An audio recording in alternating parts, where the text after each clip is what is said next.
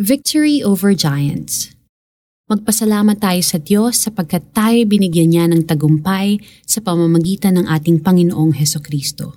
1 Corinthians 15.57 Batay sa UN report, tinatayang 3,500 na mga batang Pilipino ang tatamaan ng cancer.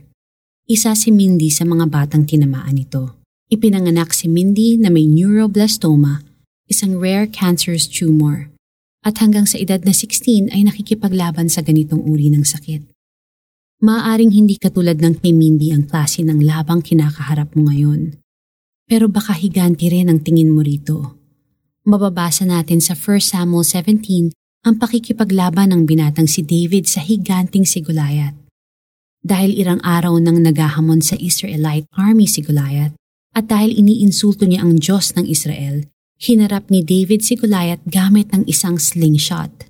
Napabagsak ni David si Goliath gamit ang tirador niya, pero ang nagbigay sa kanya ng tagumpay ay ang Diyos. Later on marami pang gyerang pinagtagumpayan si David. Dahil sa kanyang pagtitiwala, pagmamahal at pagsunod sa Diyos, tinawag siyang a man after God's own heart. 1 Samuel 13, 14, and Acts 13.22 may giant ka bang kinakaharap? Sakit? Financial problem? Work issues? Huwag kang matakot. Gaya ni David, mapagtatagumpayan mo rin ang malahiganting problema sa pamamagitan ng kapangyarihan ng Diyos. Get into the Word of God. Believe His promises.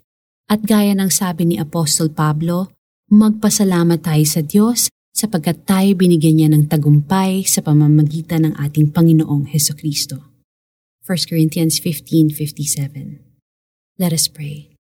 Thank you God na mas malaki kayo sa kahit sino man o anumang giant sa buhay ko. Teach me to have unwavering faith and to be obedient like King David. I claim your promises, Lord, and I thank you that through Jesus Christ, I have the victory for our application.